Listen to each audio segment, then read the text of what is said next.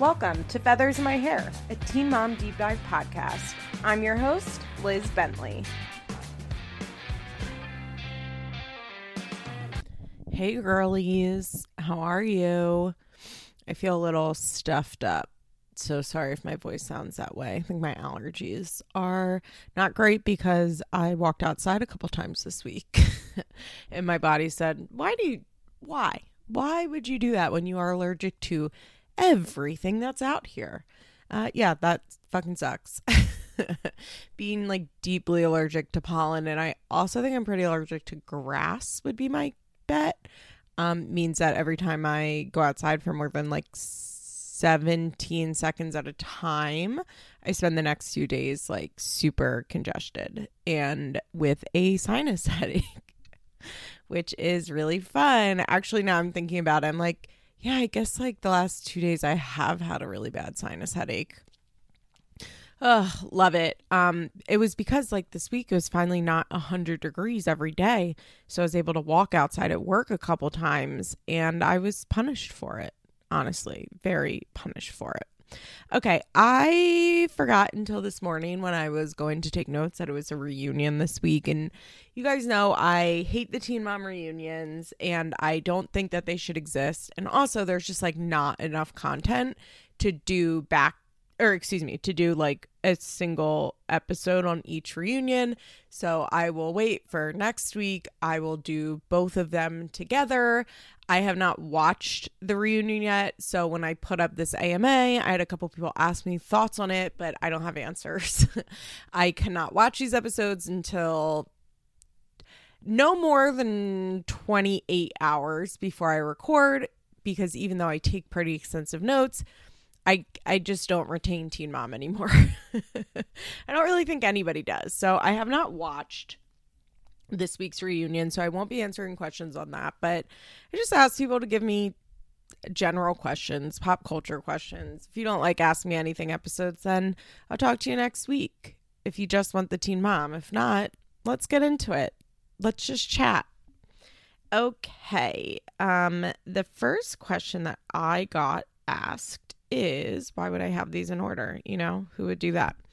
Okay. Um, so somebody said, I don't know if this is a question, but why are there such a high number of sexual predators employed by TLC? Girl, I wish I had an answer. I don't fucking know. She mentioned um how Jacob Roloff has recently come out and said that he was molested by a camera person or a per- person on the Little People Big World crew. I don't know if he specifically said camera person. Um, and of course, we know about Josh Duggar. We know about um, that other family that played guitar. What were their names? Do you know who I'm talking about? They were like that family band. And then it came out, the Willis family? Is that their name? It came out that the father was like not I mean, like, I don't want to get too much in detail. It's gross and sad, but their father was like abusing all of the girl children, I believe, like for a long period of time. And I think he's in prison now. There are other people. Um, I think it's because they are, mm, I don't know. Why do I think they have so many predators on TLC? I'm not, well, one, I guess I would argue, like, I'm not sure they actually have more predators than the average channel. We just hear about like they just get outed for whatever reason. But I would say part of the reason is that they um work with a lot of really isolated families or families that come from like pretty isolated communities, if you will. And a lot of times in these isolated families or isolated communities, sexual assault is pretty present um, because they are led by like an abuser in a lot of cases, right? Like, I personally believe that these fundamental Baptist groups, the IBLP, the Institute of Basic Life Principles. That's what the Duggars are part of. In case you don't know, the Duggars are not technically part of a church, which is confusing if you don't really know about this, but the Duggars are part of a large network of families. It's mostly connected by the way that they homeschool. Um, so they are follower, followers of what is called the IBLP, which is the Institute of Basic Life Principles slash ATI, which is the homeschool curriculum they do. Most of these families are they call themselves independent fundamentalist Baptists and they don't really go to church. They do home church or they some of them do go to church. They are part of churches, but families like the Duggars have their own home church. They'll have people come over for their home church, um, and they'll be in like a network of families. And I personally believe that men get into this particular type of religion because it allows them to essentially create like their own family cult. Um, they hold all of the power in their family they essentially become god in their family. And i think in situations like that like that's ripe for abuse right? Like i also think that situations where there's a lot of um other types of abuse physical verbal like it's not hard to think that there's also sexual abuse going on. So i don't know if that's like a good answer but i think that that is probably part of the reason that's happening. Okay um, somebody asked my thoughts on Love After Lockup. I don't watch Love After Lockup. I watched the first two seasons of that, but I don't keep up with it. Love After Lockup um is like kind of in my 90 Day Fiance thing where I liked it, but then there was like a lot of it and it's just a little too much. You know, it's like it's upping itself the ante so much that I'm like this just feels too fake. Okay, um Allie asked if I could tell her how she should feel about Jill Duggar. I'll answer this since we're already talking about the Duggars. If you guys don't know, Jill has kind of defected from the family, if you will. Um, her and her husband sued Jim Bob so they could get paid um, because, surprise, none of the children, the adult children, get paid to be on Counting On. Well, Counting On has now been officially canceled, but none of them were paid to be on Counting On. Jim Bob was paid by TLC and then told all of the kids that his mo- the money only went to charity and then wouldn't pay them. And essentially, after Jill's second home birth, which she shouldn't have done probably because her first home birth was a huge issue, um, after her second home birth, she ended up in the hospital and had serious uh, health issues. There, I mean, at the time, there was speculation that maybe she like could no longer have children as a result. I don't know if she's ever confirmed that, but she hasn't had another child. But there were major complications, and Derek and Jill had like an insane hospital bill. And so they needed money from Jim Bob, and he wouldn't give it to them, which kind of started their defection. Um, I think also Derek Dillard, her husband, grew up in a little more of a mainstream type family. So, regardless of what ended up happening, I think eventually they would become a little more mainstream than the main Duggar family. Remember, I said that like these families are essentially cults run by the father. And for women, adult women, that's the husband.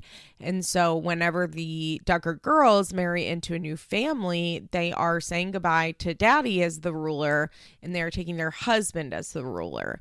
And so the girls that end up in more um like mainstream like families like Ginger, uh, that's why they're allowed to start wearing pants and skirts and cutting their hair and doing all that stuff because they have a new like spiritual headship essentially. So Jill, I think, had been going a little more mainstream with Derek anyway. Um, Derek is educated. He graduated from law school. I would, I guess, he took the bar this summer. I he probably just finished the bar or is about to take the bar. I think bars usually at the end of July. I know my friend in Virginia just took it last week. Um, but uh, like I think in general, Derek is more educated than the average Duggar. They, as we know, they do not encourage education because education breeds dissent, right? Like knowledge breeds dissent always.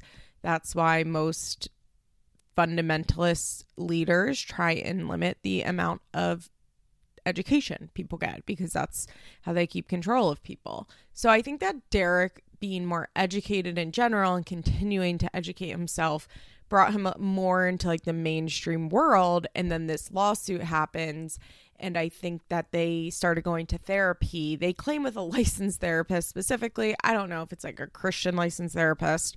Who knows, but she's going to therapy. She is talking about um, the abuse that she suffered at the hands of her brother. And it, it just all blew up. Like, once Derek started defecting against Jim Bob, then Jim Bob put in rules about Jill Like she wasn't allowed to go over to the house if they weren't there, Jim Bob or Michelle.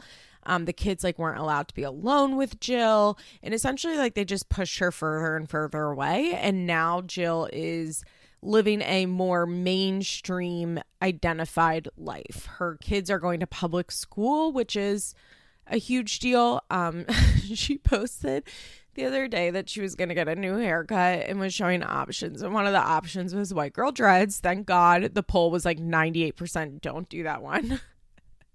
she got her nose pierced. She's wearing pretty immodest for her outfits, not just pants. She's been posing in bathing suits. I mean, they're bathing suits that have like shorts attached to them, but way more than she would have five plus years ago what I personally think happened is, and I've talked a lot about the Duggars over on my Patreon, I've talked about them on here. I think that Jill Duggar was what I would call a true believer. And I personally think that true believers are the ones that have the hardest fall as adults when things don't go the way they thought they would. Um, oh, I guess what I'm trying to say is like, I think that if you just are fine with your life and like you believe in God and you're happy, like you just keep on keeping on. I would say an example, this is probably Jessa or Ginger, but Jill was always like one of the more uh, devout children and was like held up in her parents' regard for that reason. And I kind of think that when Jill realized her dad was like not perfect, she had like a real tumble. Um, but that I guess where I'm going is like Jill's still like a right wing Republican conservative Christian. Her husband, like, maybe defecting against Jim Bob, but I've not forgive him for the way that he bullied a teenage Jazz Jazzy Jennings. That was so inappropriate. Actually, the people that like defend Jill and Derek now because they're like rebels, they're like, uh, Derek was just trying to get himself fired from TLC. And it's like, okay, he didn't need to bully a trans teen to do that. Like, get the fuck out of here with that. But they did post a YouTube video not that long ago. Jill still doesn't believe in evolution. Derek apparently is curious about evolution.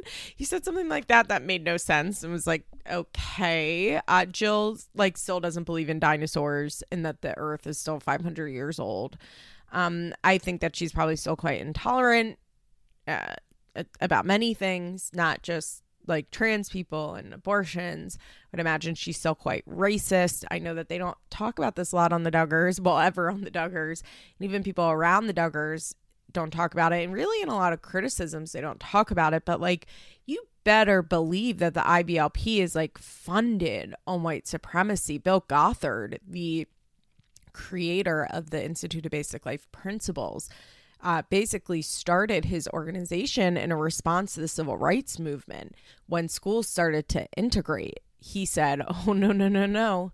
Let's go to homeschool. We don't have to send the kids to school. We'll do our own schooling so that our wonderful white children will not have to go to school with black children. Um, it was also like in response to all counterculture. So that's why they like, they're very uh, unmodern in their clothes because the idea is they're like rejecting popular culture. But like IBLP is founded on white supremacy. Like most, I mean, like most fundamentalist religions in the United States are. Um, it's not. It, it. I feel like we don't talk about it that much with the Duggars, but it's very true. And I would imagine that those uh, beliefs are still present in Jill and Derek. Uh, for me, it's like you have to prove otherwise. I'm happy for Jill that she's like mostly defected and that she's doing better and that she's getting therapy, et cetera, et cetera. But like, how you should feel about Jill is like glad that she's getting away, but sh- you know, uh, I don't know if I don't know if she's quite as uh, modern as people want her to be. Okay. Um Rosa said, "Will Kail lose her podcast company sponsors one day?" Um maybe. I I'm not quite sure what you mean by this. I think are you asking like will she be canceled and like have consequences like that? Um if that's the question, I would think the answer is probably not. I think that Kail has done a lot of really bad stuff and hasn't really faced any consequences for it yet. So I don't really foresee it happening in the future. I like even if she does end up getting arrested for domestic violence again, I don't know. I don't really see that happening. Um, but like, will these things fall apart because of Kail's like personal choices and like consequences in her personal life that like are not created by like uh, fan demand? Sure. Like, uh, I mean, her and V are eventually they're going to fall out for good, you know? Like Lindsie and actually the thing about Lindsie is that that might have been a really good person for her to start that podcast with because they're not friends, at least in like the traditional sense. They were set up by their podcast network. They're not friends as far as like being in each other's lives. And i think actually that works for them. It's like having a roommate that you like get along with but isn't your friend and you guys just like kind of coexist in a space and it goes great but you're like not all up in each other's business. Like i think that works well for kail and lindsie. So that might help them stay uh present present may help them like keep going on their podcast for a while but I don't know if Kail will like ever face real consequences uh like that are brought on by the public. I I don't know. Uh, she also uh, oh no sorry somebody else asked thoughts on Nicki Minaj possibly hosting the Potomac reunion. Um no. I'm a hard no to that. Hard no. First of all, fuck Nicki Minaj. If you don't know, Nicki Minaj is married to a convicted rapist. He raped a woman when she was 15 years old. And um, now Nicki and her loving husband have went on a campaign to like harass this woman. She has come out and spoken about it. It's horrific what they have done to her like not, i mean the fact that you'd be married to a rapist in general like truly go fuck yourself. Uh, as you might know she like supported her pedophile brother through his trial which like fine fine. It's your brother. Like eh, there isn't that much proof that he was like she was fully supporting him blah blah blah. But like this husband of hers no. Nicki is trash for that as far as i'm concerned. But just personality wise I don't think she would be good at hosting a reunion because hosting a reunion is different than hosting a regular show. You know what I mean? Like I I know that she was like liked on RuPaul's Drag Race, which is not a show that I watch, but like that's about her and I know she was like on American Idol and her and Mariah like did not get along when they were on that. I think it was American Idol. Um I don't think Nicki's able and I don't think this is unique to Nikki. I don't think most celebrities are able to turn off like the need to be the center of attention, which you have to be able to do to host a Real Housewives reunion. And I also just don't think it's really going to happen. I think it's basically a bit that like Twitter is taking a little too seriously. Um, okay, Matilda asked for my opinion on Jameela Jamil. I think she is right but annoying. Yeah, I think that sums it up. Well, I think for some things she's not right. I can't think of them off the top of my head, but like she's had some takes that I'm like, girl, girl. Um, other things I think she's totally right. Uh, like her fit tea stuff. I do think there's something to be said about um an extremely conventionally beautiful woman speaking out against beauty standards.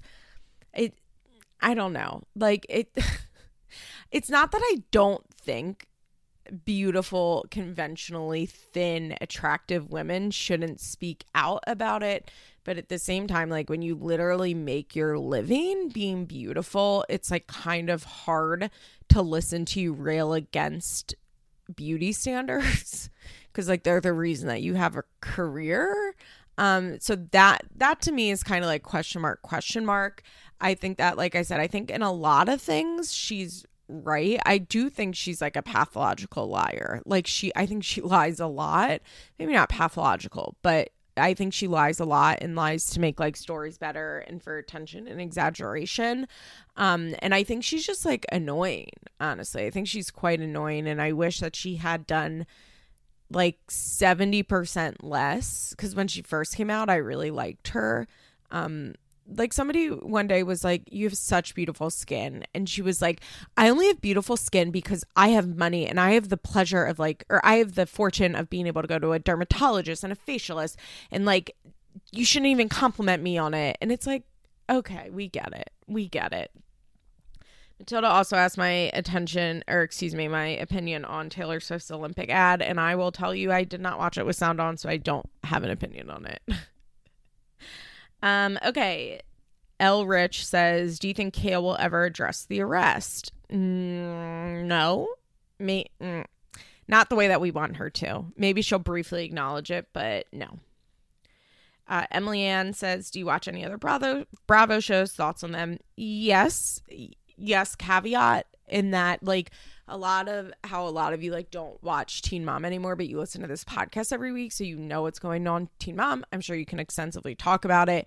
It's kind of how I am with a lot of reality TV now. I don't necessarily watch it, but I listen to multiple podcasts a week discussing them. So I and like I read recaps and like look at Reddits and Twitters and whatever. I follow all the drama going on. So I might not necessarily be actively watching the episodes, but like I could turn on the show and know exactly what's happening because I'm following it. So that goes for all of the Real Housewives. Um that's kind of it for like what I'm actively keeping up with, I think. Occasionally I'll watch Below Deck. I was like a actually an early adopter of Below Deck. Um, I know it's like gotten really popular now, but I watched like the first four or five seasons of Below Deck like in real time. Remember Adrian, the chief stew in season one before Kate? I watched a couple Below Deck Med seasons. I do not like Sandy and I did not like Hannah. It just didn't do it for me the way that regular Below Deck did it. Um, I do kind of want to get eyes on Family Karma. I see that everybody keeps talking about that. I loved Ladies of London. I'm planning on doing a Bravo or a Patreon episode on that soon. In two weeks, I'm going to have a Patreon episode on Shahs of Sunset which is a show that I don't necessarily really keep up that much anymore because I just feel like it's always the same drama, but I watched many seasons of and I have an infinity in my heart for them. Um, when Gigi, the la- a couple weeks ago, Golnesa was fighting with Kelly Dodd, like I would like to see Golnesa and Kelly Dodd like put into a cage match, like having a full blown WWF like cage match file state cage match style fight. I would love that. okay. Um some quesadilla. I like that username. I, literally just ate shitty quesadillas for lunch. She says, very rando, but I think you'd be into murder on Middle Beach. I don't know what that is. So maybe I'll check it out. Okay, Amanda says, Is there anything you haven't done on a Patreon app that you really want to? Uh yeah, I'm like I said, I I want to do a Ladies of London episode soon. There's been a couple things that I've like kicked around the idea of doing, but like haven't really figured out how to do it, if that makes sense. Like there's definitely stuff that of course now I can't think of it on the top of my head. But like there are definitely things that I have thought about doing that I'm like, oh, I would love to talk about that but I just like don't know how I would do it. Like certain topics on the internet, like things like that. Um, uh, so yes, yes, La- Ladies of London has probably been my main one that I like just like keep meaning to get to, but I haven't. But my friend Katie, who is probably listening to this, asked if she could do a Ladies of London episode with me, and she's not been on the podcast yet. So eventually we'll be doing that. Um, there's like there's definitely things that I would like to oh oh okay I actually have some answers. There are things that I can't do episodes on. Um well one somebody once tried to commission an episode on being Levi Levi Johnston the the special and I really wanted to do that because I I'm like kind of obsessed with his wife Sunny. And that's not online or at least it wasn't online for a long time and last time I checked it still wasn't online. I don't know why so I would like to do that. I would love to be able to do one on rich girls, but like the only rich girls on TV, like uh, the only way to watch that is in like five minute intervals on YouTube. So it's not really like accessible to do a show on it. Um, sorority life would love to do a show on sorority life. Uh, a bunch of old true life life episodes. True life, I have an eating disorder. True life, I'm getting a boob job. True life, um, I don't know, like a million of them. There's so many true lives. True life, I'm addicted to ecstasy with the holes in the brain. Like there's so many true life episodes I would love to do an episode on, but they just don't exist online you know, it sucks. Like digital archival is important just so everybody knows. And I don't like the idea of like a lot of that stuff being lost media. That's sad to me. It's sad to me the idea that that's lost to all time.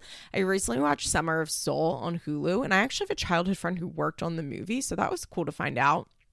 She works in documentaries which is a very cool job. And Summer of Soul on Hulu was so fucking good. It was so good. And my opinion, like the best, most impressive thing about it was just like the digital archival of this footage that was going to be lost to time. Um, I love that shit. I love that shit. Oh, also tonight I'm gonna watch that Woodstock '99 episode episode documentary on HBO Max. I love documentaries. I haven't really watched. I was gonna say I watched Summer of Soul. I really liked Pride. Um, that was FX. I watched it on Hulu. It was like a multi-part series that did a lot of interesting topics that I personally like hadn't heard of before, which I love. Um, yeah, there's been like I love documentaries. I know that this was not the question, but I fucking love documentaries.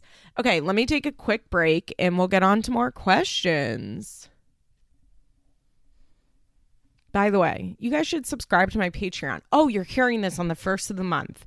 This is the absolute best day to uh, subscribe to Patreon because you get a full month of content for $5. And yeah, you should come listen. Last week I did an episode on My Fair Brady, which is a deranged piece of history. Adrien Brody, is, or what's her Adrien Brody? That's not her name. That's the famous thing. That's a famous actor. Adrianne Curry is a nightmare and she's like a QAnoner now, like full blown QAnon. Actually, like further to the right of QAnon, if you could believe.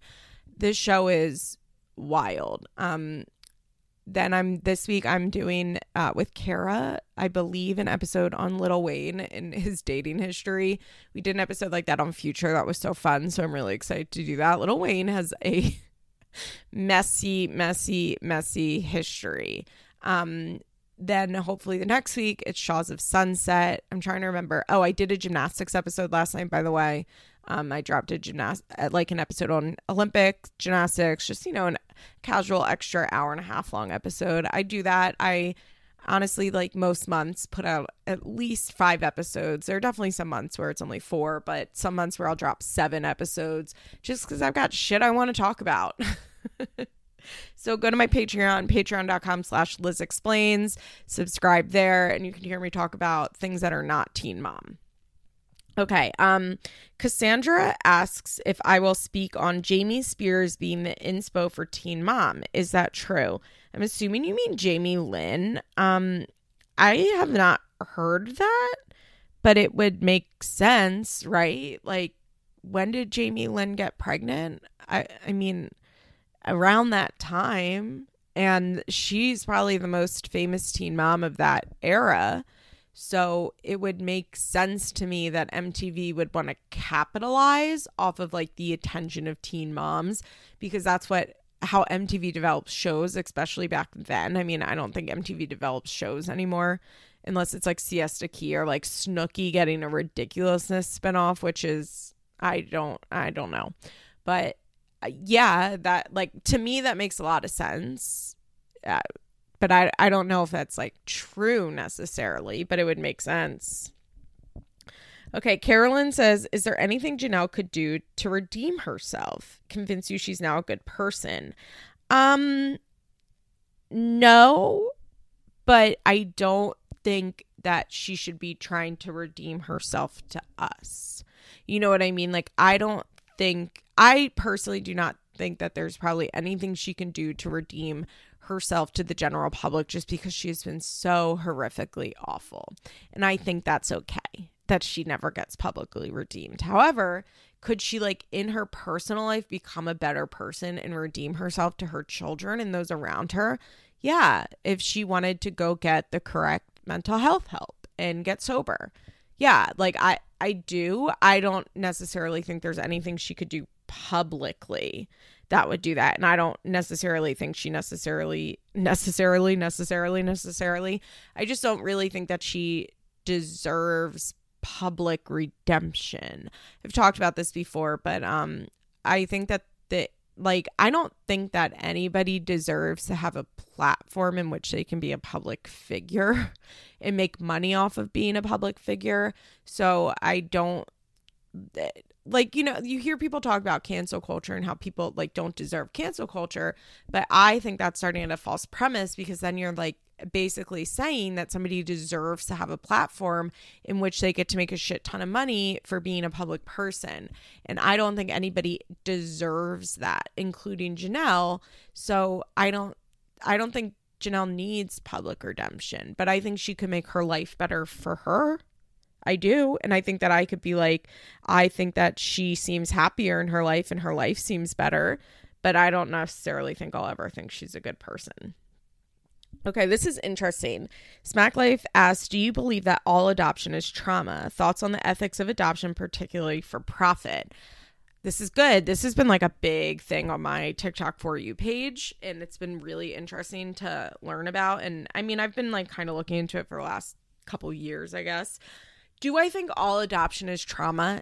Yes, completely. I think that taking a child for whatever reason from its biological parent is a I think they call it the primal wound is what they call it. Um, but I don't think it necessarily manifests as trauma for all people. I think that there are a lot of people that want to say all adoption is bad. Um, and that all adoptees are traumatized. And I don't think that's fair or correct to say. I don't think you should ever make uh, sweeping statements about that, like trauma, you know, but I do think that adoption is inherently traumatic, but I also think like a lot of things are inherently traumatic. Um, as far as ethical adoptions, yeah, that's hard, right? Like, I don't think for profit private adoption is usually that ethical. I think a lot of times it takes advantage of women who don't have resources to raise children because of the way that United States of America or whatever country is living is run and like the idea that these that people like or agencies can charge 30 40 50 thousand dollars to like to charge like they charge a couple fifty thousand dollars to get a baby from a woman that may be giving that baby up because she can't afford to have that baby but wants to have that baby, I don't think that's ethical at all. Um, I also don't necessarily think that all foster to adopt adoptions are ethical because I think that there are times that children are unethically taken from their parents in the system. I don't think it's all of the time or maybe even most of the time when it comes to termination of parental rights, but I think that it definitely happens. And I just I I am really behind the movement of looking at adoption as a trauma instead of looking at adoption as a blessing, the way that we've kind of been like convinced and molded into believing that like all adoption is inherently generous and people are lucky to be adopted and people are lucky to be able to adopt. And yeah i i think a lot of adoption is unethical but i also think it's a necessary thing. And i don't think all of it is unethical. And i don't think all adoption is trauma that manifests for people. And i think there are lots of incredible adoptions and a lot of people are happy to be adopt. I think it's complicated right? Like i don't think there should be sweeping generalizations about it the way that some people do. Um i also think like it's sad that we live in a country in which women get pregnant and like many of them like financially do not have the option of keeping their baby. And i think it's that sucks that really sucks and we should have social services and social support so that doesn't happen. Um, i also think it sucks we live in a country that has moralized abortion to the point that many women will carry their children to term because they do not feel that they can get an abortion um, only to have to give that baby up and uh, really suffer a lot of trauma from that. I I want to be clear what I mean here. I'm not saying that anybody should be forced to get an abortion at all. And I understand why people feel that they can't get one. What I'm saying is it sucks that like abortion has been so moralized in this country and a lot of countries, not not just America, but it has truly been uh, you know treated as this uh, like as one of the most immoral things that you can do and even if you don't you aren't raised like that, I think that still permeates into our culture in many ways. And it sucks that abortion is so stigmatized that women that are in this situation, some of them feel like the only option is to put like carry the baby and put it up for adoption. And I think we need to be really careful that we all agree that adoption is not an alternative to abortion. Adoption is an alternative to parenting. It's not a, a like it's it's just not an alternative to abortion. The option shouldn't be like abort or adopt. Um I mean, I guess those are the options, but it, they just look very different and they come out very differently. And yeah, those are my like rambling thoughts. It's definitely not a subject I'm like an expert on. Okay. Um somebody asked me to talk about the Vanderpump rules worst and best. Here's the thing, like I don't care about Vanderpump rules anymore. It's been off the air for 2 years all of the assholes got fired. I don't know if I'll be watching new Vanderpump Rules or even like I mean I guess I'll be listening to podcasts about it. I I don't care. Really don't care. That show has like run its course. Cancel Vanderpump Rules as far as I'm concerned. Okay, she also asked me to speak on Britney Spears. Um I of I think Britney should be let go of her conservatorship. I think that we should be looking more into conservatorships in general. I think that this is a really important moment, and she has really opened the door for us to have a lot more conversations. This is a subject I didn't really know anything about, and I feel pretty ashamed of that. Um, I I do still think that there is an unhealthy obsession around trying to figure out her motive and her move for everything she does that makes me uncomfortable. It, it just does. Um I, I like sorry i do. I think that people that are like analyzing every single word she types on instagram i don't think that's fair to Britney honestly. Um but like i yeah like she obviously should be freed i think that even if she is mentally ill um she's allowed to be mentally ill right? Like people that have mental health issues are allowed to run their lives the way that they want to run them. And she should be allowed to do that. And if she, like, I don't think she should even have to get an evaluation. I think that the evaluation is the fact that she's been able to do that show in Vegas for how many years? So that, I mean, that's my opinion on that. I think her family is bad and always has been bad and has been living off of her. Um, but I'm not following it too closely because honestly, I find it depressing. Uh like i don't like it. I also it's i yeah i just find it depressing so i don't follow it closely. Um okay danielle says what's the best concert you've ever been to? That's a good question. Um i was trying to think of this earlier uh, in my senior year of high school, I went to see Matisyahu in concert. Remember him? Actually, saw him again like not that long ago, and it was the worst concert of my life, which is funny because the one that I saw my senior year of high school was so fucking fun. In this band called Balkan Beat Box opened for them. It's like this Israeli band that's uh, really like I I had never heard of them, but their music was so good, and um, it was like so they were. It was just such a fun dancing concert. It was so great. So maybe that. Um, I don't know. Like it. I'm like I don't know. It's hard to think of like I'm not good at thinking in like terms of favorites. I feel like. It, does anybody else feel that way? People ask me like to pick my favorite of things. I'm like, I don't know. I don't have favorites. I'm not a person that really has favorites in general. But that concert was a really, really good memory. I also feel like my memory has been really bad for the last like yearish, and it's a little concerning. a little concerning. Um, I did have some people suggest that maybe I did actually get COVID last year when I thought I did, and that it might be like a long term effect of COVID. I don't necessarily believe that to be true, but like I am having memory issues like I've never had in my life, and I've always considered myself to have a pretty sharp um, memory, and eh, it's worrisome. Oh, uh, so I mean, just some other good concerts I've been to. I saw Prince in high school. That was great. My friends my friend Megan's parents took us to see Prince. That was an incredible concert. I feel very grateful that I got to go to that. Uh, my friend Katie, that I was talking about earlier, she and I saw Billy Joel in concert one year, and that was so fun. Uh, we loved that. Uh, I really like.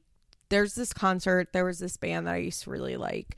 It was like a local band that was called Town Hall, and I remember they were the first co- concert that I saw really stoned.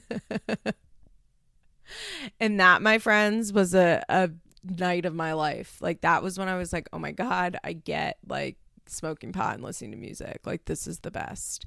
Uh yeah, that those are like favorite concerts. I I'm trying to think like concerts I've been to in the last 10 years i saw hobo johnson. Do you know who that is? Um i saw him at like two years ago. Maybe that was fun. That was actually a really good concert. My friend and i had a lot of fun. Saw dr dog in concert not that long ago. Um i actually got a facebook memory that i saw dave matthews band in concert in like 2015 on this day. It was a fun concert. I like dave matthews. I was listening to dave matthews recently and i was like oh yeah like i like dave matthews. I used to really like dave matthews. I don't really like him anymore but that was a fun concert. I saw Lana Del Rey. That was in she wasn't great in concert. I it, she's not a great performer, if you will. Um yeah, I'm, I think that those are probably all the ones that I've seen recently. I have tickets to go see Lorde in the spring. I mean, who knows, right? But that that I'm really excited for. And my first concert ever was Britney Spears Baby One More Time tour. I used to go to a lot of concerts as a kid. My mom likes going to concerts. So we went to all of like the local pop stations like Q concerts. It was Q102 was the radio show. So they would do like a summer and a winter one and we would go to those. Saw Destiny's Child in concert like three times because we love Destiny's Child. My mom and I love Destiny's Child. Saw Christina Aguilera in concert. I think it was Destiny's Child opening for Christina Aguilera and that was the main reason we went pretty sure that was a fun concert. Christina was fun in concert. Um, yeah, those are just some concerts that I've been to. I think in a lot of ways I've outgrown concerts. I don't seek them out very much, um, but I do enjoy going to them occasionally. Okay, uh, somebody asked me my thoughts on Tana Mongeau's new podcast. I haven't listened yet because she didn't put up a video at first, and I was like, I'm not gonna pull that up on my fucking podcast app. No. So I will watch the video eventually. I think it's not going to be good. I think she'll do five episodes of it. I think the fact that she had Trisha on is very bizarre because Trisha's not good on other people's podcasts. This is an interesting one. Hello, Chessie says, Why do you think the girls are so overstyled for reunions? Is this a trend in reality TV? Yes, I think that this has been something that I've been thinking a lot about, and people have been thinking a lot about this because I think this all goes back to, well, two things. Uh, one, the Kardashians, right? Like in the Instagram look. I think that is really influential in like beauty gurus. But I also think Erika Jayne, you know, the one that's like in trouble for stealing from widows and orphans.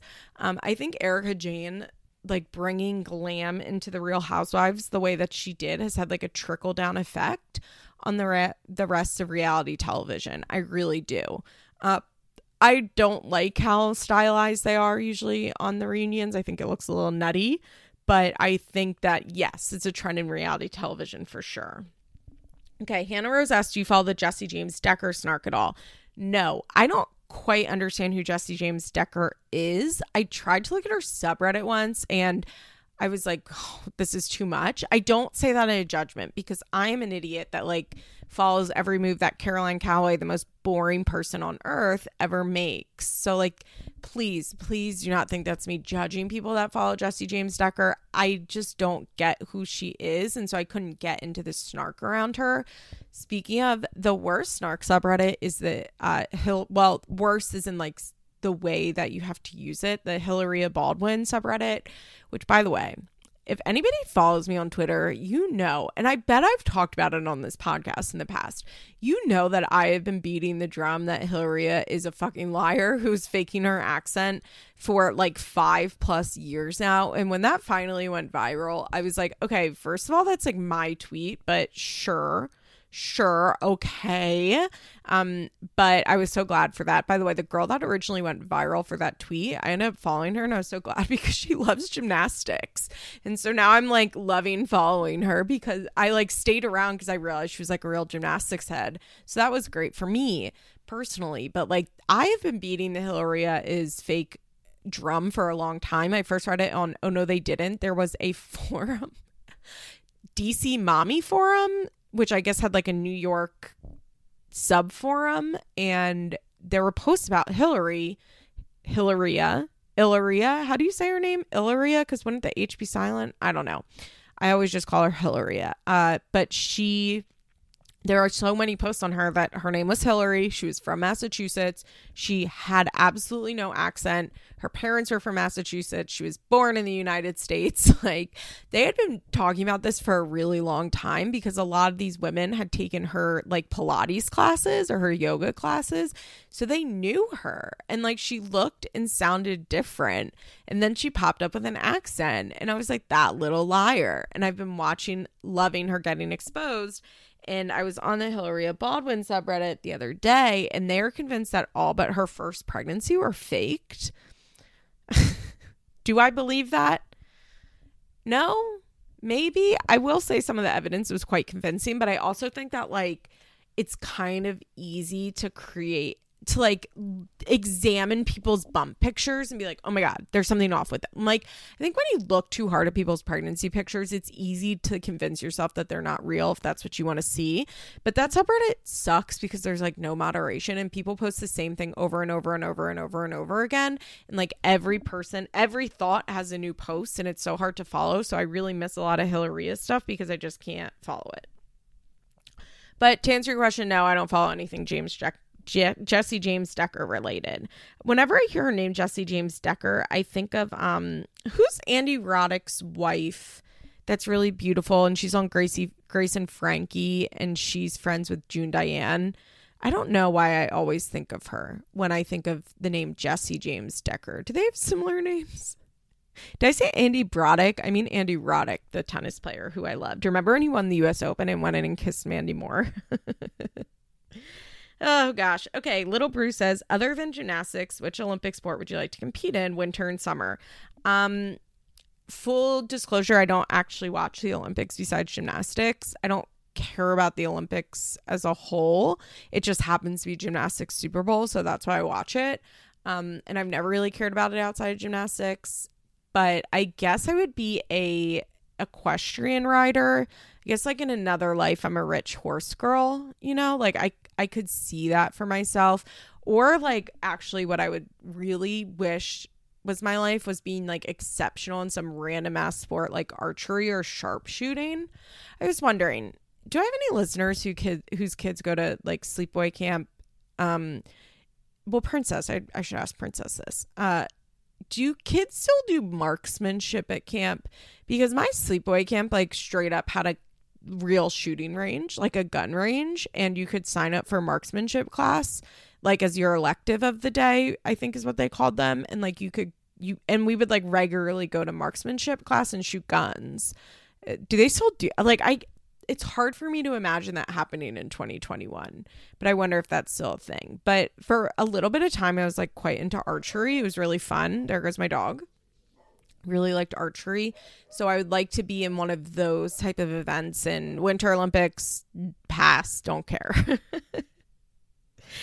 I like really I don't care about anything in the Winter Olympics. Okay. Um oh, somebody asked about the Anna Campbell and stuff. Intrigued but so dark it's kind of how I'm feeling. Um, it's really too much to keep up with. Anna Campbell is a YouTuber, a small YouTuber, uh, who had a moment a few years ago that got popular, but has mostly fallen off since then. Who is being accused of like assaulting multiple girlfriends of hers sexually physically um, grooming minors she's a bad person. And i kept up with it pretty closely for a while. And then it was just like so much. You guys know i'm like the goldilocks of drama right? Like it can't be too little or too much. And for a long time anna was like kind of in this perfect position where there was like enough drama that it was entertaining but not too much that i couldn't keep up. And she's solidly follow like fallen in the too much and that too much is all so dark that I don't even want to attempt to keep up.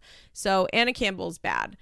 This is funny. I didn't even know, realize somebody asked me this. The next question is on Hillary Baldwin in the subreddit. So already returned, already answered that. Okay. Um Jana says Tati's return back like nothing happened. Yeah, I haven't watched any of Tati's return, but I'm not surprised. I actually what I'm surprised about is that it took her so long. I, I don't know why she went offline for so long.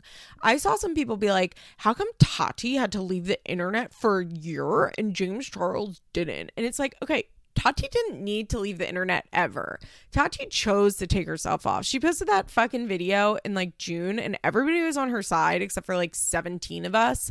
And she could have easily restarted posting in July 2020 and kept on, kept on, keeping on, and everything would have been fine. She chose to remove herself. She's back because she needs the money because she can't afford all of these lawsuits she's part of.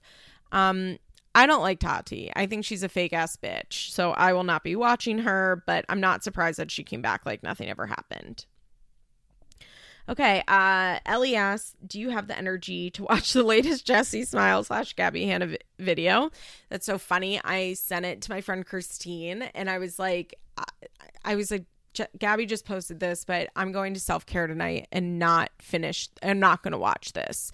I'm going to finish White Lotus, which, by the way, I'm caught up on White Lotus. I fucking love White Lotus. It's so funny. I'm a Steve Zahn uh, fan, like a major fan. If you guys don't know, my like favorite television show of all time is a show called Treme. Only 18 of us watched it. I am like a Treme super fan, and he was one of the like three or four main characters on that show. Also, like I loved that thing you do as a child. I actually danced to that thing you do the song in my third grade talent show for some reason. Um, I loved that thing you do. So I've I'm like thrilled. I'm thrilled that he's on the show. It's so funny. Connie Britton is so good in it. I think the family scenes are laugh out loud funny to me. Like when the girls are interacting with Mark, Steve, the dad, and they're like, maybe grandpa's a power bottom. Like I laughed out loud, actual cackled at that. Um, I also think it's like really interesting the way they're showing relapse. I liked that. I really, really like White Lotus. Um, but no, I don't have the energy to watch that. And then the next day I was like, oh, I'll go read the comments about it. And she turned the fucking comments off. So I don't know anything that was in that video. I'm not watching it. not doing it. Okay, Jana, once again, she says Shane Dawson rumored to be doing a free victim, a free Britney doc. Will he self victimize? I don't know if that's necessarily true. I've seen those rumors too, but uh, I don't know. And will he self victimize? Yeah, because he doesn't, he's not a filmmaker. He doesn't know how to make a film. he doesn't know how to do documentary that's not actually about himself. Um, we'll see. Okay, Charlie asked what business did Kail and Javi start together? They started some sort of like football camp. I don't know. They want to like do football camps around the countries. I, I, I don't know. I don't know. Uh, Grace asked, Did you forget Kate was pregnant? Because I did. Yes. yes. I just recently, I was like, Oh, yeah. When's Kate having that baby? uh, I think it's coming in August. So I guess soon. I guess we're going to see that baby soon. Okay, Meg, you guys I'm really glad that this was asked because I am such a fucking asshole about this subject. Meg, Meg asked, Are your favorite seasons of SVU the ones with Elliot and Olivia together? Now, let's get into this. One, I would argue that there are no seasons of SVU where Olivia and Elliot are together. Um, they never really get together, right? Like they have their thing, but they're like never really together. Here's the thing I am not an Olivia and Elliot stan because Elliot has a fucking wife named Kathy who has born five of his children, including having one while he was blind and like in a car accident and then olivia had to de- like deliver the baby no i'm not an olivia and elliot fan and i don't understand anybody that is i understand that they like killed kathy off in the new uh like spin-off they're doing with stabler which i'm not watching which uh, no i'm not a i'm not a fan of them killing off kathy that's such bullshit i'm a kathy Stabler Stan. Okay. Kathy, who is at home fixing the fucking garbage disposal, mowing her lawn, holding that shit down so Elliot can go do whatever he wants to do at any time of night. She's raising all those kids by herself. She gets back with Elliot, even though he's a piece of shit husband. Like, no, we stand Kathy in this house. We do not stand cheaters. also, like, I don't really know anything that happened on SVU in any of the recent seasons. I watch SVU almost every single night before bed or like in the middle of the night I wake up and I've been lately falling asleep to ASMR actually, but a lot of times in the middle of the night I'll wake up, go to the bathroom, then I'll turn on SVU. to fall back to sleep. And I am a stan, stan, stan of seasons one through five. Seasons six and seven are pretty good. Eight, nine, and 10 are tough. 11 and 12 are tougher. Then Stabler leaves and it goes way downhill. But some of the seasons 12 through 15 are okay. Once Billy shows up, like I've watched maybe six or seven episodes post Billy. Once the show became like, let's see how bad we can torture Olivia every week until she like like let's kidnap Olivia's son again. I just I can't do it. I don't really rewatch any of the episodes past season 12. Honestly, lately I've been really cycling through seasons 1 through 5. Yeah, I'm not I'm not an Olivia and Elliot fan. and I will go to my grave being the only person on earth that is like they should not be together, that they are bad. Okay. Uh, somebody asked, have you ever purchased products from Teen Mom owned companies, i.e., Pothead? No, I haven't done that. Um, I do have my friend Billy got a, Things That Matter shirt, and it was actually pretty nice, honestly. I don't know if it was worth like the $40 that you paid for it, but it was pretty nice. But in general, I have not because there's not for like some well for some moral reasons. I do believe that if you don't like a person you shouldn't give them money. Actually that's not true. I've bought books. So i've bought some of the Teen Moms books but as far as like their products no. I have not and don't see myself ever really doing that okay um Deja, I don't know. I'm sorry, I don't know how to pronounce that username, but she says, "What are some Trisha Trisha Paytas wedding predictions, if you have any?" I haven't been keeping up with Trisha as much. She like exhausted me, and I was like, yeah, I think I'm just gonna stop checking on her as much. I still check in for sure. Um, my prediction is that it will happen unless Moses calls it off. It's going to be as tacky as you can imagine. There's going to be barely anybody there because she doesn't have friends. Um, it's her dress is going to be awful. Maybe she'll be in blackface when she does it. I mean, she got engaged in those brown face pictures, dressed up as Princess Jasmine with a full like skin color change to emphasize that. Um, mm, the wedding's going to be as tacky as she says it is. I don't quite believe that they're going to have three weddings like she says they will. Um, and uh, I like, I guess it's going to happen. I guess she's going to get married. I think I saw it's in December. Okay, she says, also, what's the best YouTube drama that's going on right now? That's a good question. I guess the Gabby Hanna, Jessi Smiles stuff has kind of like been the biggest YouTube drama that's happening recently. It's, we're in a little bit of a lull, which I guess is a good thing. I'm trying to think, has there been anything like really interesting besides the Gabby Hanna stuff, which is now even like a couple weeks old because she went a couple weeks without posting. Um, Todd Chrisley's going to be suing or supposedly already served without a crystal ball Katie Joy with a lawsuit. Her subreddits losing their mind over it. They're like solidly team Todd Chrisley, and I'm like, Todd Chrisley's a nightmare. Like, truly fuck Todd Chrisley forever. I actually hope Katie Joy takes him to the cleaners because I fucking hate Todd Chrisley. I hate him so much. He is such a bad person. Um, so I guess that will be some YouTube drama that I keep up with. There hasn't been that much stuff going on where like I said, I haven't like watched a tea channel in a little bit. I feel like I haven't seen any good commentary in a little bit. I did recently do an episode on Patreon on um like family vloggers, specifically like Mormon family vloggers. That was really good. I really liked that episode. Not that I like don't like most of my episodes, but sometimes I end an episode I'm like that was good. Like I really liked that one and we talked a lot about uh, like Shay Carl and the eight passengers. So for a little bit, I was like going deep in watching them, and that was that was a dark time for me. okay, um, Beck says, "What made you get into gymnastics?"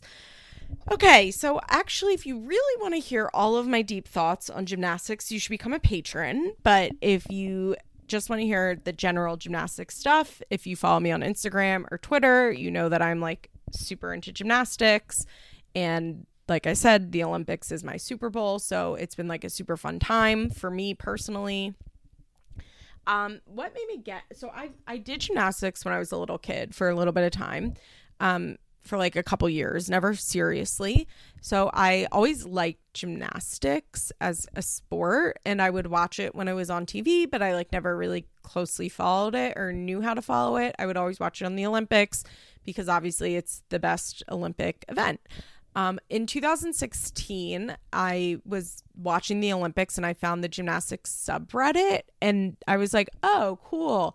And I realized like how much I did not know about gymnastics, which I knew, but I don't know if I like knew, knew how much that I didn't know about gymnastics. And so I was like, oh, wow, like I want to learn about this. So after the Rio Olympics, I kind of decided to like, get into gymnastics more than I had been and now I I say I have about a 36% understanding of the sport. I would say most people have like a 6% understanding of the sport so I'm doing okay.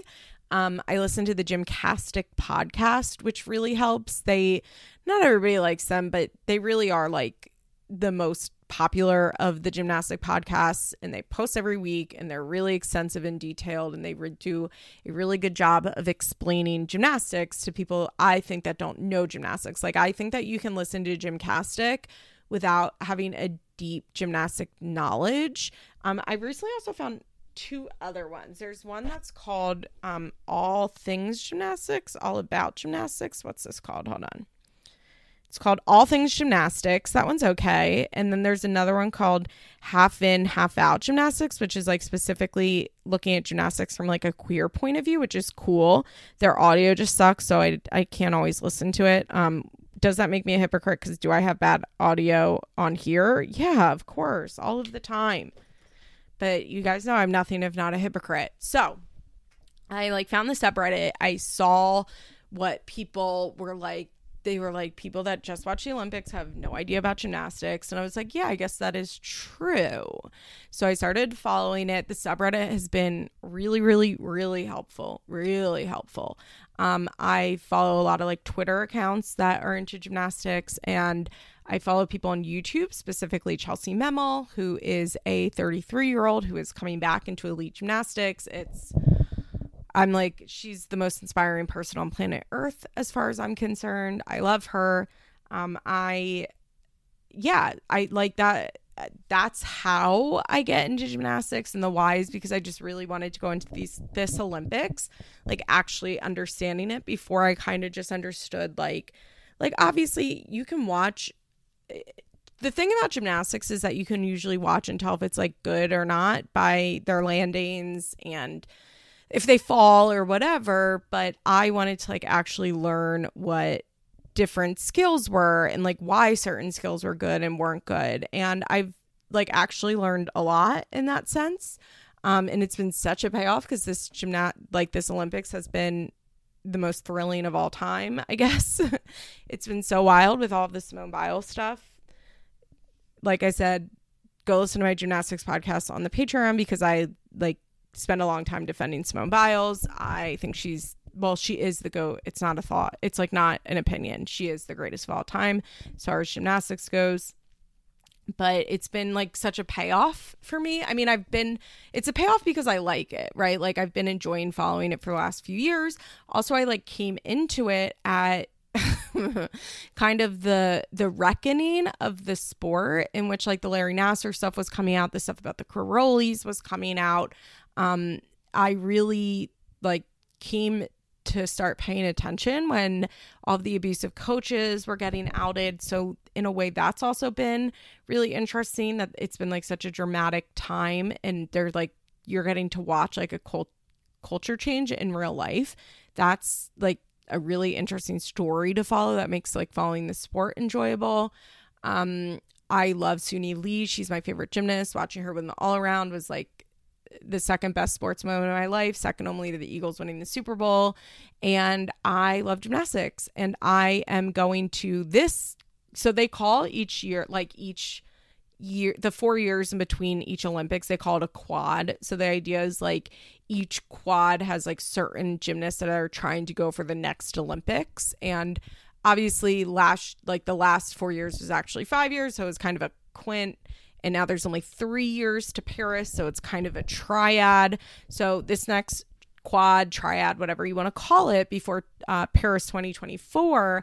I really want to get better at international gymnastics. I don't know anything about international gymnastics, really. I know very, very little about international gymnasts. I really spent this last couple years like learning about the United States gymnastics. I know certain people's names because they like talk about them on Reddit or on podcasts, but I never really like sought out stuff about international gymnastics, like made a concentrated effort to learn like who's on the Chinese team and the Japanese team and that type of stuff. So that's my next goal is like I hope when Paris 2024 comes, I want to be able to like identify everybody that's in like the team finals and everybody that's in the all around. I want to have like an idea of all of them and be able to be like excited and rooting for non American gymnasts.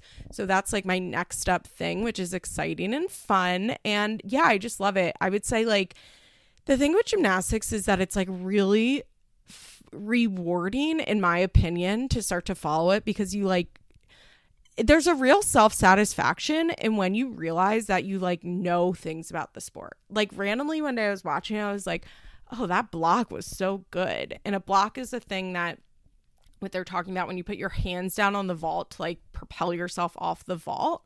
And I was like, oh my God, I know what a block is. like, I always heard people like block, block, block, block, block. And I like didn't know what I was looking at. And suddenly I'm like, oh, bad block. And I'm like, oh my God, that's so fun. I know what a block is. Um, I notice now like flex feet and pointed feet. I notice splits. Like when people have bad splits, I'm like, ooh, those leaps, not good not good.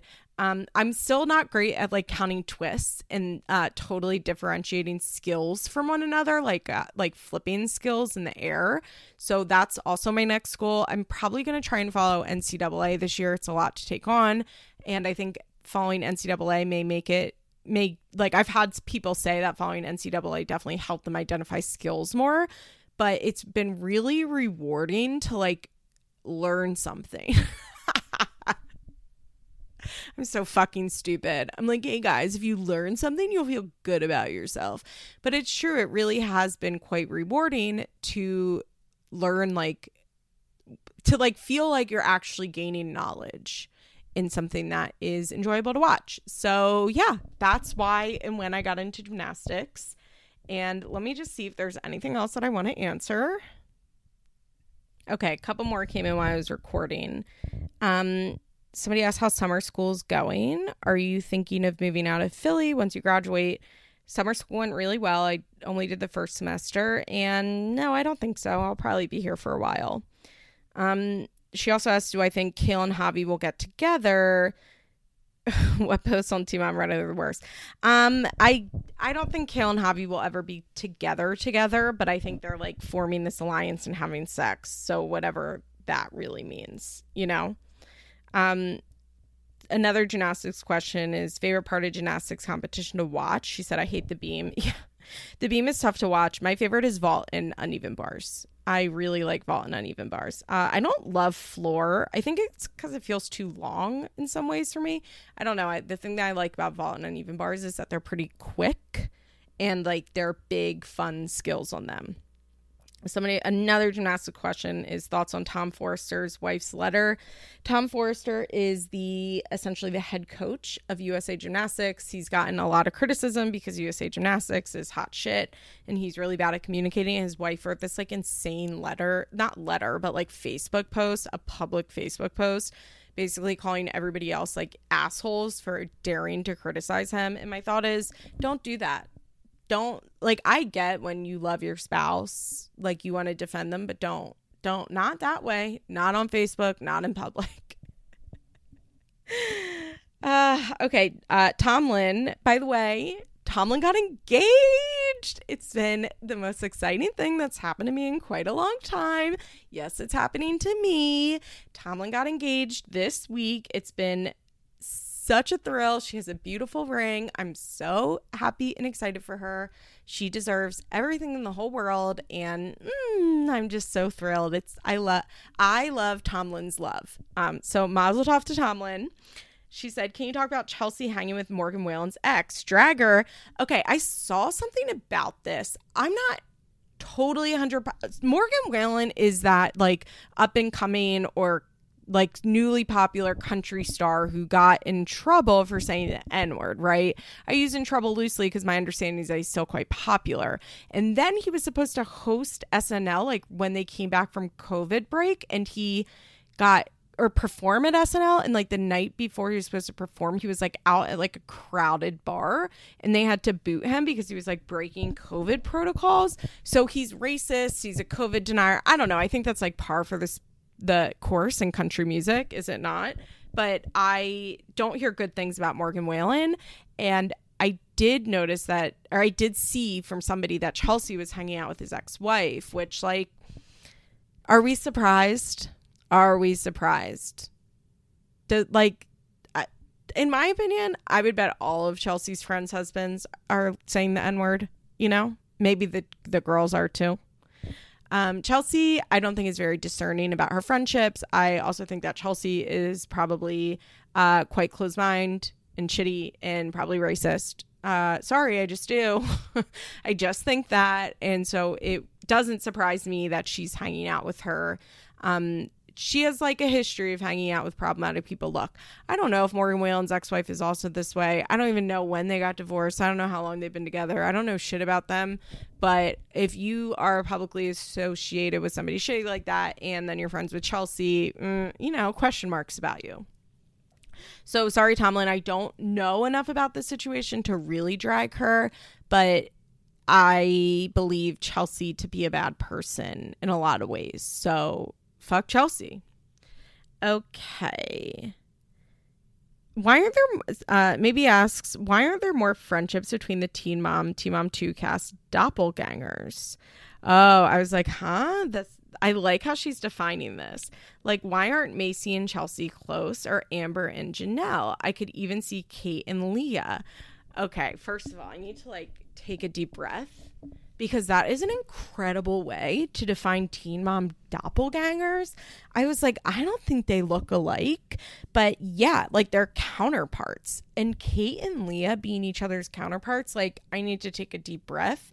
I don't know why I've never thought about that before, but you are so fucking right in so many ways that those two are each other's like their their doppelganger. Um I think a part of it is that people just like don't like people who are that similar to them in a lot of ways sometimes. Um like Amber and Jenelle, you know what I mean? Like girls like that don't get along. People like that don't get along because they're both mean people. So two mean people usually don't get along in that way. They fight.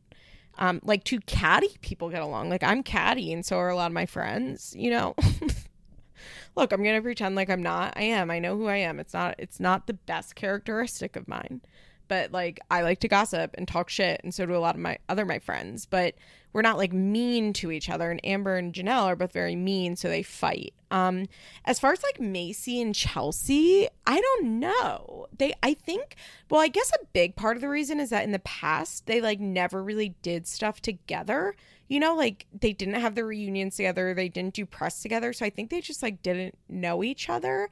And I kind of wonder if there is just like for whatever reason a divide amongst the cast, like Teen Mom six with Teen Mom, Teen Mom two six with Teen Mom two. I don't know. That's a great question though, and I wish I had an answer to it because I'm very intrigued by that. Because you're right, there really isn't that much crossover friendship among the cast and I don't know why that is. And I would like to, I don't know, for the next reunion, somebody write in and ask. do they still do writing questions or Teen Mom? I don't know. Oh, guys, with that, I'm going to wrap it up here. I am going to go to the pool. I hope that everybody has a great week. I hope that we all stay very safe. I'm wearing my mask again. It sucks. I'm like an anti masker at this point in my life. call me Megyn Kelly. No, I, the thing is that I just like am so upset at the fact that this is happening again. I like really felt a lot of hope in May, and it just fucking sucks to be back here again. Um, but I am. We're mar- we're wearing masks again at work, and yesterday I went to Target in a mask, and I saw the chiropractor in a mask, and I noticed way more people in Target had on masks than they did last week. Um, so I guess I'm wearing masks in store again Uh, I like, can I just get that fucking booster shot? Like, give me two more doses of Pfizer, as far as I'm concerned. Like, I am the least vaccine hesitant person on the world. like, I think it's because I'm a drug addict. like, I'm like, give me. I am so not discerning about like what I put in my body when it comes to stuff like that. That I'm like, yeah, give me that fucking vaccine. Who cares? Side effects. Who cares? I'm like so fucking ready for that third dose. I'm so ready for it. I hope that they can prove. I did see that um in Israel they're going to start doing the third dose over people that are 60 and older.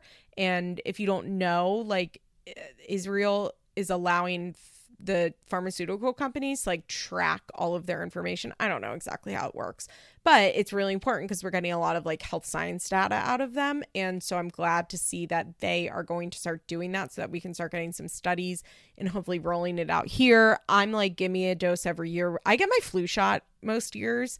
If I don't, it's just because I like forget to do it, not because I'm anti flu shot, but I'm a person that gets my flu shot. So, like, look, every November, I'll take my little butt to Target and I'll let them give me a flu shot and a COVID booster, like as far as I'm concerned. I feel a little dejected at this backwardness. It sucks. It really sucks. But so I guess what I was saying is everybody be healthy. I guess wear your mask again. Nah. if you're not vaccinated, please listen to my CDC sponsored vaccine advertisements and get a vaccine.